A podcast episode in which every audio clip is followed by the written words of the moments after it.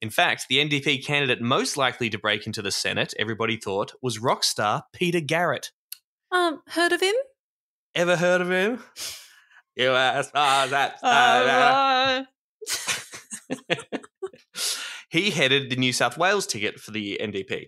The Midnight Oil frontman and lawyer, I didn't know he was a lawyer, had released powerful anti war hits like US Forces and Short Memory and performed at countless marches and rallies. He became he came very close, winning 9.7% of the vote, but get this, was done over by Labor, which in a typical piece of skullduggery preferenced the Liberals over the NDP in New South Wales. classic. Classic. And then this motherfucker years later And goes like, "Yeah, I'll run for you, Labour. Oh, will you guys be my friend? Fine.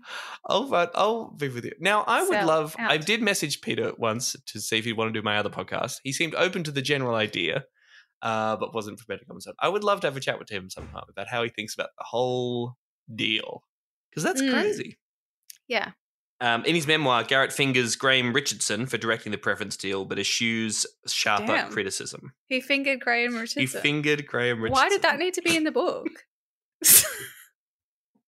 And surely, when you're fingering him, wouldn't it Seems come up about how he got done done over dirty in this preference deal? Like, why wouldn't oh, is that when? Yeah, right. Tony Harris was also one of the founding members? He was a big sort of instigator of all this, and there is a great quote from him about just how shit Labor branches are. The grand irony about all the debating, branch stacking, and throat cutting in the branches is that it takes place inside a structure that operates like a secret society.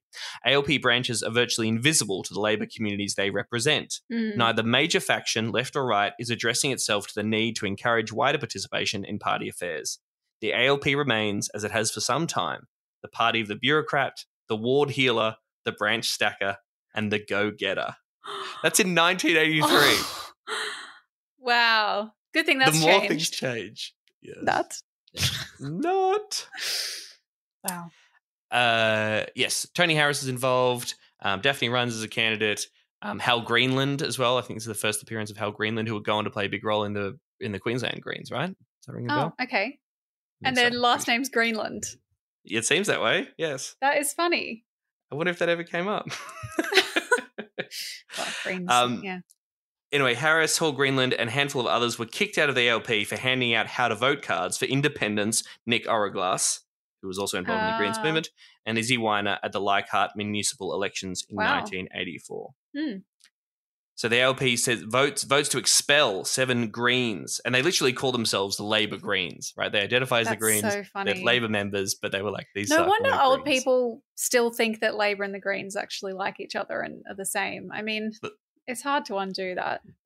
Well, yeah, I mean, there's heaps. I mean, yeah, the huge number of disaffected Labor members or Labor voters certainly make Oh, yeah, up the still. Greens base these days. I think Yeah. for sure.